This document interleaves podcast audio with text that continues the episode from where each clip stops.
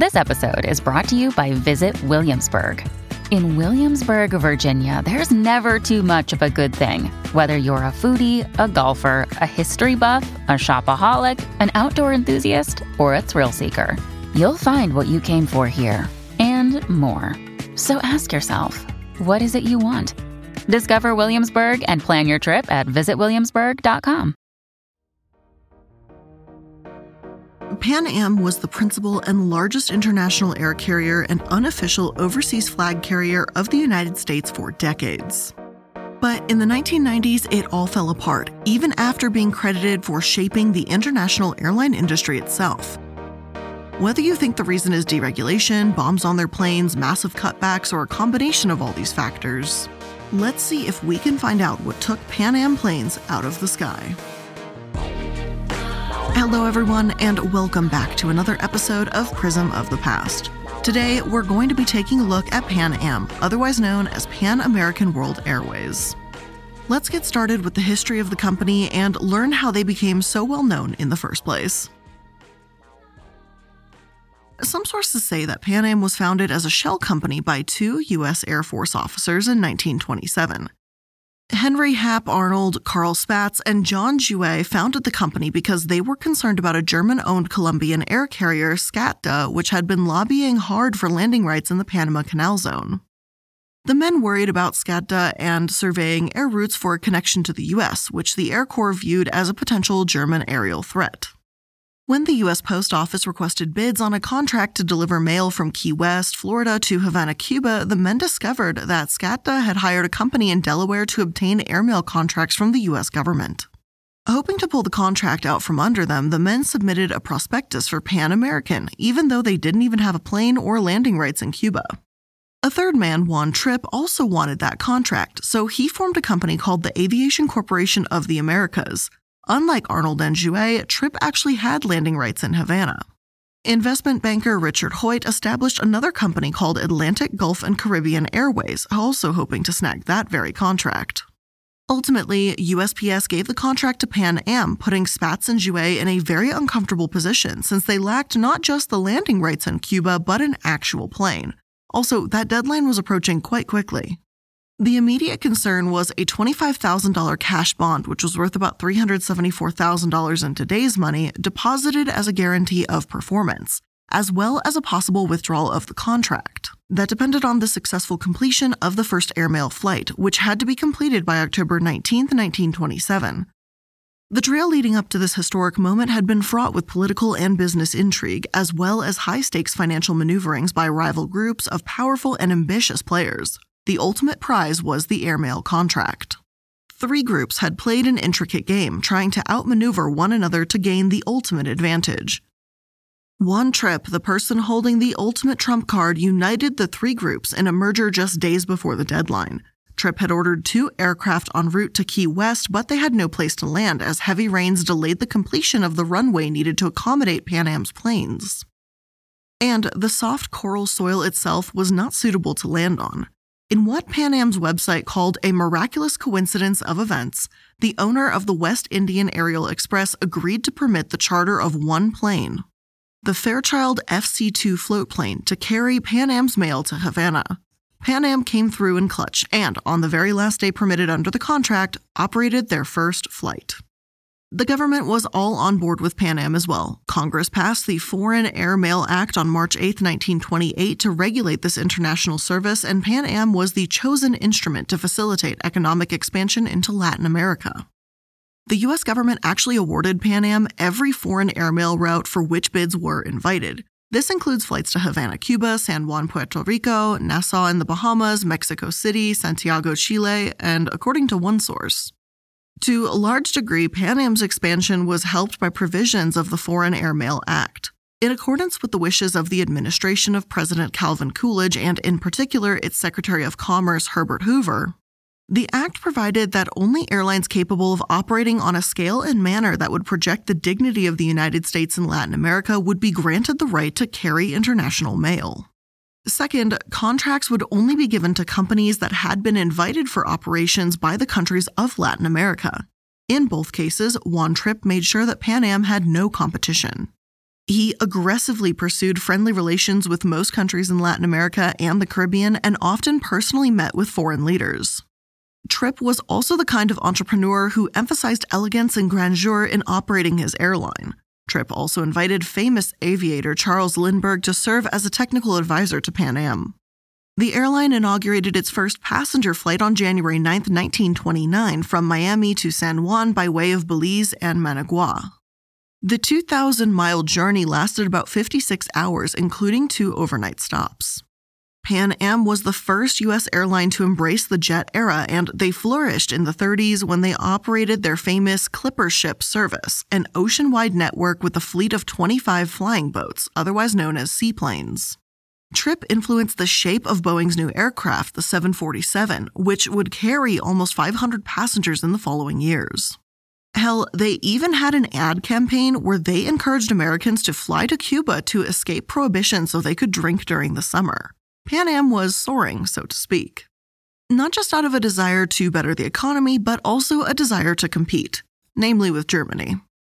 Hap Arnold, who helped create Pan Am, was an aviation hero. In 1938, he took over the Air Corps after General Oscar Westover died in a plane crash. According to the Air Force Times, only air power would faze Hitler, Roosevelt declared. He said he wanted planes, now, and many more than the 178 stipulated in the 1940 budget. Of the nation's 5,000 military aircraft, only half were built for combat. FDR demanded a production goal of 10,000 planes per year, with capacity for 20,000 going all out. Roosevelt said he felt alarmed not only about American air power, but Allied readiness. Soon, Pan Am went to war. In 1939, after six years of flying businessmen, diplomats, officers, and celebrities across the Pacific, the company now flew giant Boeing made clippers to Europe.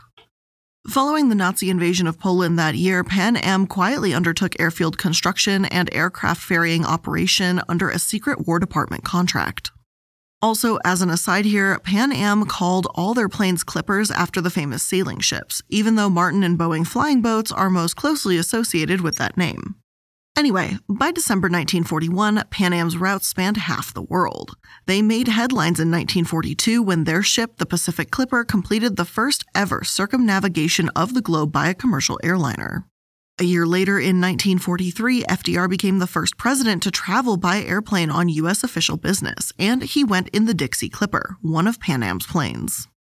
Pan Am also carried extremely classified cargo on their trips as well, such as uranium for the atomic bomb. According to Pan Am's website, when World War II began, uranium came from only three places Canada and what are now the Czech Republic and Gabon. The Nazi seizure of Czech uranium mines alarmed Albert Einstein, who noted it in a famous letter to Roosevelt urging him to pursue the atomic bomb. Throughout the war, Pan Am thrived. They partnered with the government and continually made headlines. Even after the war, they still maintained a sense of importance. On July 15, 1942, Trippe is quoted as saying that Pan Am has an important role in peace and building a better world to come. They speed the interchange of commerce and scientific progress. In December 1944, Pan Am said their Christmas gift of the month would be smartly uniformed stewardesses, the first ever cheesecakes to fly to Alaska.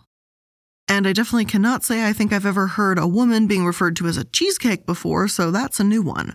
However, for a while, Pan Am had minimal competition. Though they were still famous after the war, things slowly began to change in the world as others like United and Northwest Airlines were granted overseas routes. Pan Am adopted the slogan, the world's most experienced airline after World War II shattered the limits on American aviation. National and colonial boundaries once closed to Pan Am were erased in its aftermath. According to one of my sources, they built 53 air bases in Latin America and around the world. They expanded the number of people on the payroll from 4,400 to more than 80,000. In 1943 alone, Pan Am earned $126 million for their war services. Yet, after the war, European governments saw the potential of, of air power for domination and control in a post war world, so they started competing with Pan Am. Despite his early connections to flying the rich and famous in his air taxi service, Trippe always believed that flying should be accessible to all. Pan Am's success finally gave him the platform he needed, and in 1945, he created the world's first tourist class. Slashing the normal round trip fare from New York to London by more than half, The industry didn't warm to the idea, and the UK even banned Pan Am flights that sold economy tickets, forcing the airline to land in Shannon, Ireland instead. This unnecessary posturing had one happy outcome when cold Pan Am passengers were warmed up one night by the first ever Irish coffees. No amount of alcohol could make people forget about cheap airline tickets, however. The age of mass travel owes much to Trippe's foresight. He even founded intercontinental hotels to accommodate his growing number of passengers. In 1947, Pan Am also scheduled the first ever round the world flight. As part of the Bermuda Agreement of 1946, Pan Am and the U.S. in general had the authority for its international air carrier to pick up passengers from Britain, British colonies like India and Hong Kong, and beyond points in Europe and Asia. The international air transportation system truly evolved. Trippe was talented at both winning foreign airmail contracts as well as negotiating landing concessions with countries of interest, which truly kept them going. But even he could not anticipate how much the aircraft world would grow and change. In the spring of 1948, Berlin was under siege, still divided into zones of control reflecting the powers that vanquished Hitler. It was left to the Western Allies to keep Berlin citizens fed and supported, and so one of the Cold War's most dramatic periods began the Berlin Airlift. 5,000 tons of food, coal, and supplies had to be moved into the city every single day by air. The Army Chief of Plans and Operations, General Albert Wedemeyer, has been familiar with Pan Am's subsidiary, the CNAC, who pioneered the hump airlift.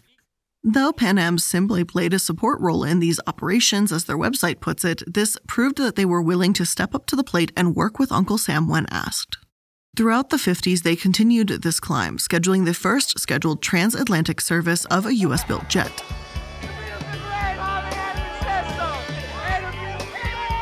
Pan Am flew the Beatles for their first US visit in 1964 con man Frank Abagnale pretended to be a pilot on what he called this Ritz Carlton of airlines around the time. Documenting his experiences in the memoir Catch Me If You Can, which later became a movie and which soon will also become an episode on Multi Level Mondays. The point is that Pan Am could really do no wrong. Then, in 1965, Trippe's fascination with jet aircraft began to show itself.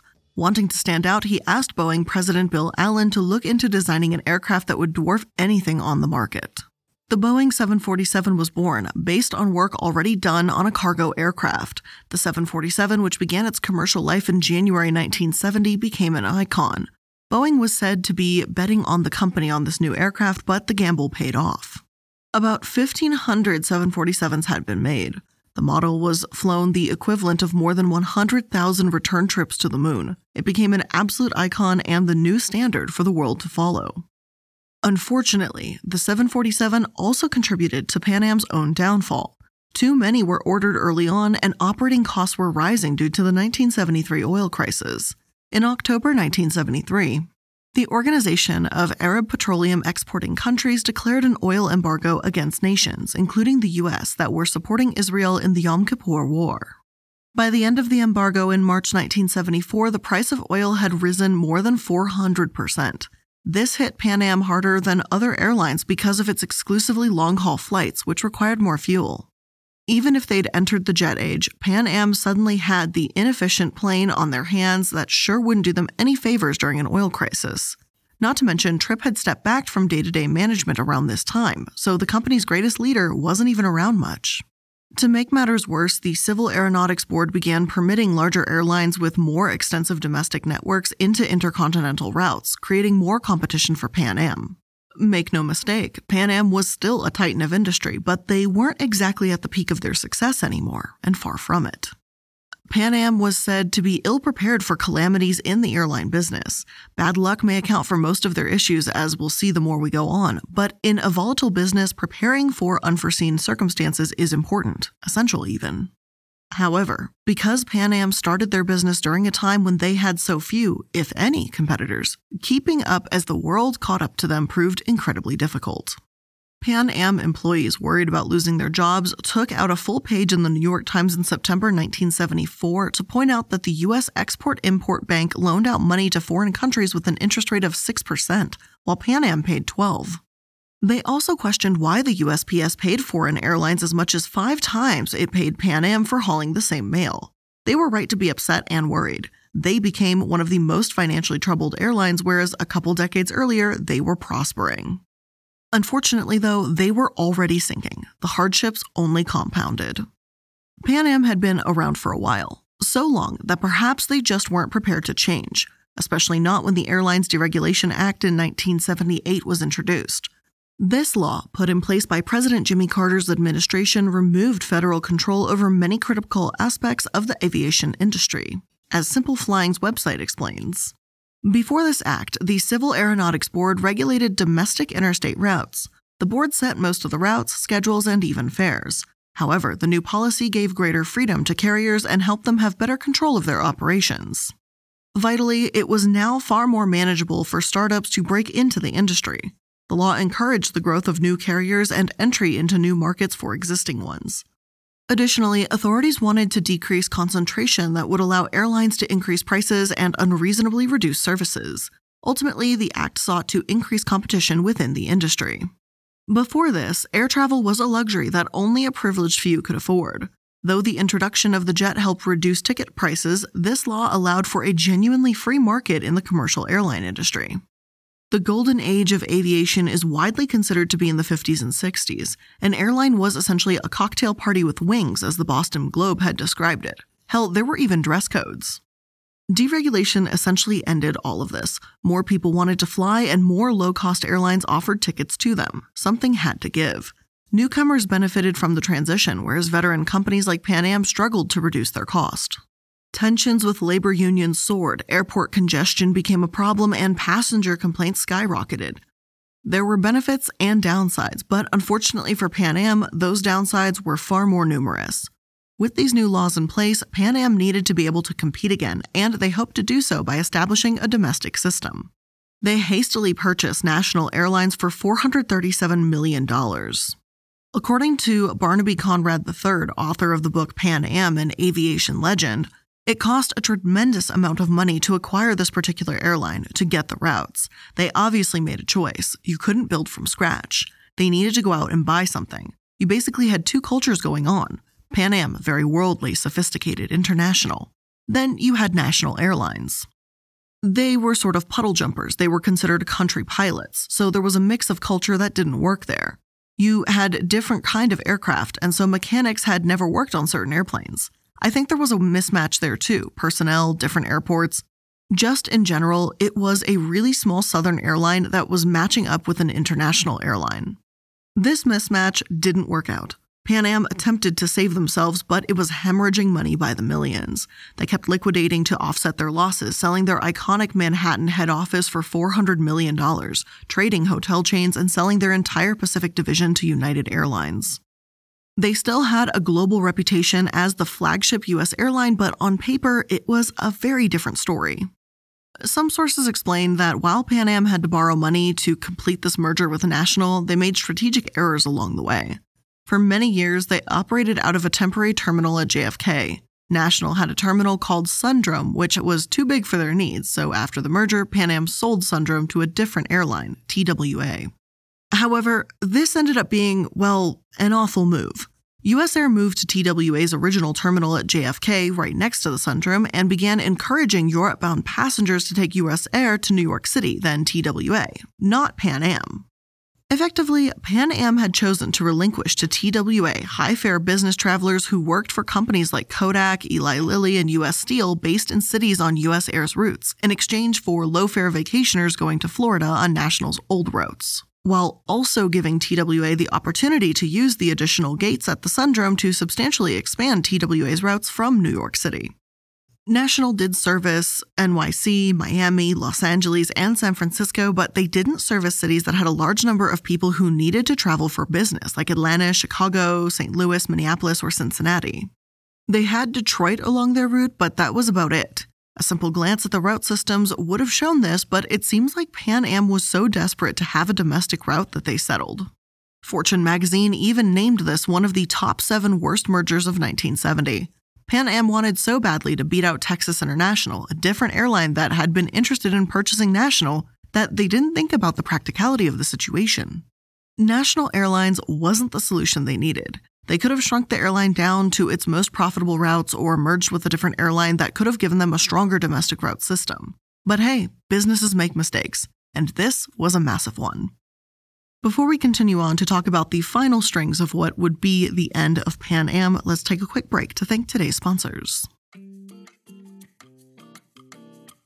Okay, so it's pretty obvious it's fall season right now, and for me right now, that means chunky, oversized, comfy sweaters, and then some kind of like cute fitted plaid skirt or something like that, and then tights. Specifically, those beigey tan colored tights, and I don't know why, but it's doing something for me this fall season. But unfortunately, that still means even though my legs are covered up, that I still need to have dolphin legs. And that's where Athena Club's razor comes in because Athena Club's razor is designed with built in skin guards to help prevent razor burn while you're shaving and be gentle on curves, including your kneecaps, which, oh, so nice. So, so nice. The best part is that the razor kit is only 9 bucks and it comes with two blade heads, a magnetic hook for shower storage, and your choice of handle color. I've moved on to the handle color in coral because I lost my mint one like an idiot, so now I have coral and hopefully with the brighter color I won't lose it this time. So make sure you show your skin you care with the Athena Club Razor Kit. Sign up today and you'll get 20% off your first order. Just go to athenaclub.com and use promo code PRISM. That's A T H E N A C L U B dot com with promo code PRISM for 20% off.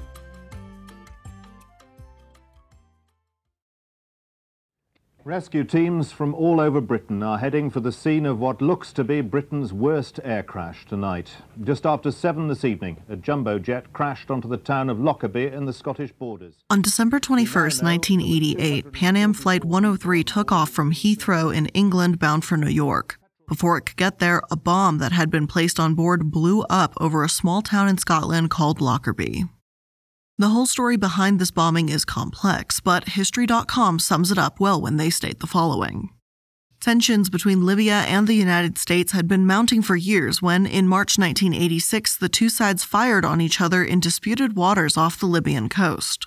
The following month, a bomb went off in West Berlin disco popular with American servicemen, killing two U.S. soldiers and a Turkish woman and injuring more than 200 others having intercepted communications that purportedly implicated Libya's government in the attack, the United States responded with airstrikes. We believed that this preemptive action will not only diminish Libyan leader Muammar al Gaddafi's capacity to export terror, it will provide him with incentives and reasons to alter his criminal behavior, U.S. President Ronald Reagan said at that time. Yet, Gaddafi hadn't actually been scared into submission. His agents hid a bomb inside a radio cassette player and placed it in a suitcase, which they sent on a Pan Am flight to Frankfurt on December 21, 1988.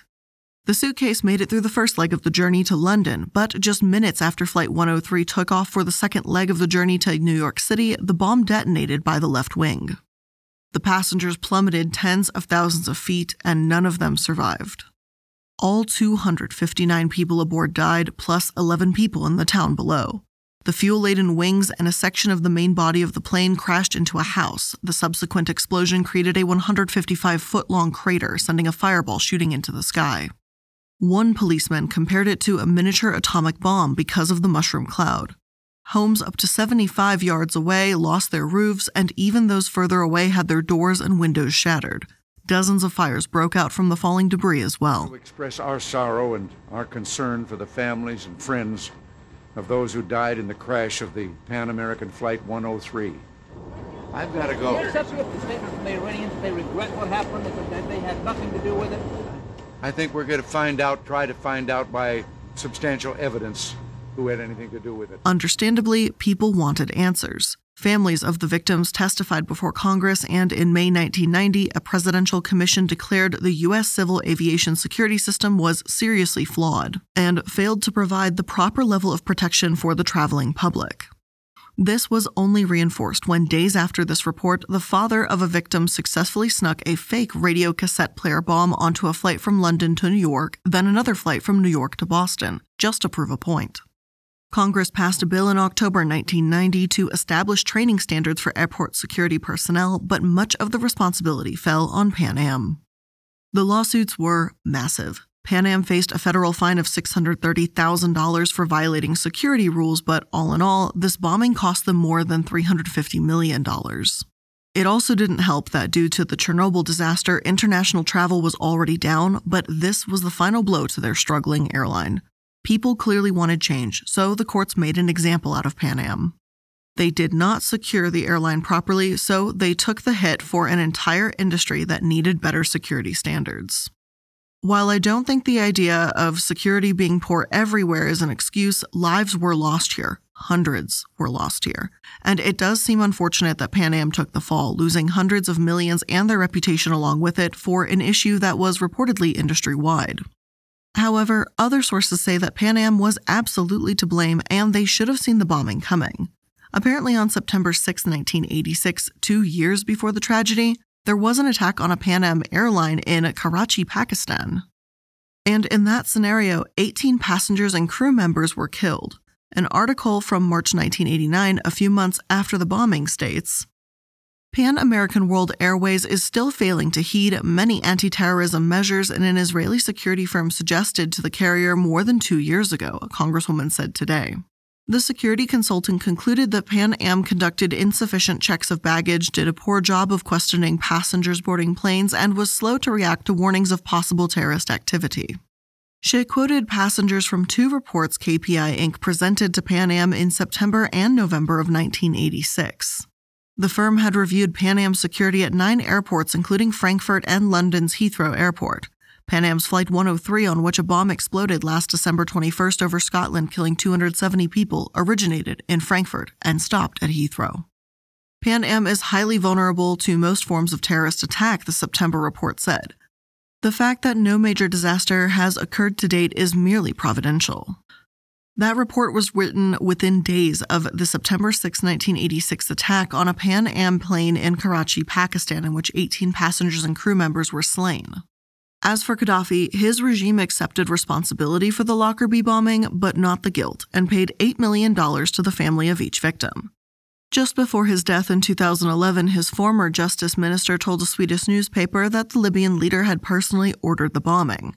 Whether this is true or not has to be determined. Some facts of the case remain unknown, and new information is still being released to this day. Literally, new changes were released as recently as December 2020. Pan Am was dealt a massive blow. As opposed to $350 million, some say that this case actually cost Pan Am over $500 million. The fact that they didn't seem to correct any of the gaps in their security that told them to change, well, it definitely didn't make me feel sympathetic towards them. And the fact that the lives on Flight 103 may have been preventable if these security measures were in place is devastating. And so, between the hundreds of millions of payouts, their terrible merger, their reputation sinking, oil prices rising yet again in 1990, Pan Am couldn't make it. Headlines read that Pan Am's wings were clipped. It filed for bankruptcy on January 8, 1991, and after a bidding war, Delta Airlines purchased the majority of Pan Am for $1.4 billion, acquiring 45 jets, its European routes, its northeastern shuttle routes, and its flagship Pan Am Worldport Terminal at JFK. Pan Am was hoping to emerge from bankruptcy court. However, after realizing that Pan Am was actually losing money at the rate of $3 million per day, Delta stopped its cash advances. Unable to get money elsewhere, Pan Am officially shut all operations down on December 4th of that year. The LA Times wrote that this unsettled the nervous flying public. The failure of Pan Am is especially painful to its remaining 10,000 employees, some of whom volunteered to assist passengers Wednesday without pay. Longtime workers watched as the airline that inaugurated commercial jet travel slowly self destructed over the 1980s when it sold off its prized Pacific routes, then later sold most of its remaining European routes. It's the end, said Eva Foldvary, a Pan Am passenger service agent in Miami who broke down and cried as she talked about the company she had worked with for nearly three decades. When I came back from my coffee break, I saw people going in the back with their cash drawers and their tickets, and they told me they were through. We've had so many beautiful years. It was terminated today. Now I'm going home. Now, since that time, Pan Am was continually being resurrected as recently as 2010 for the fifth time, by the way, by Worldwide Consolidated Logistics. Yet, it doesn't seem to matter how many times people have tried to bring this back to life, Pan Am has only come back in a minor form, a shadow of its former self. The most recent founder of Pan Am, Robert Hedrick, was convicted of some truly disgusting and terrifying crimes, so the company lost its bid to pursue passengers or cargo flights of any kind. Now, Pan Am's known as the former flagship airline of the US, a pioneer, a record breaking company that seemingly fell apart. If you Google Pan Am, there's a lot of results for what happened or what killed Pan Am, and honestly, there really isn't a simple answer, but a series of shortages, poor merger decisions, and a lack of security. Even so, Pan Am remains firmly grounded both as an airline and in American culture. As their website puts it, today, Pan Am endures only as a symbol of the American century. And so, with that being said, that's where I'm going to end today's episode of Prism of the Past. I hope you enjoyed it, and if you did, make sure that you're liking, following, and subscribing so that you can stay up to date on all the latest episodes. Thank you for spending some of your time here with me today. I hope you enjoyed it. I most certainly enjoyed researching into Pan Am, and I'll see you in the next one. Bye.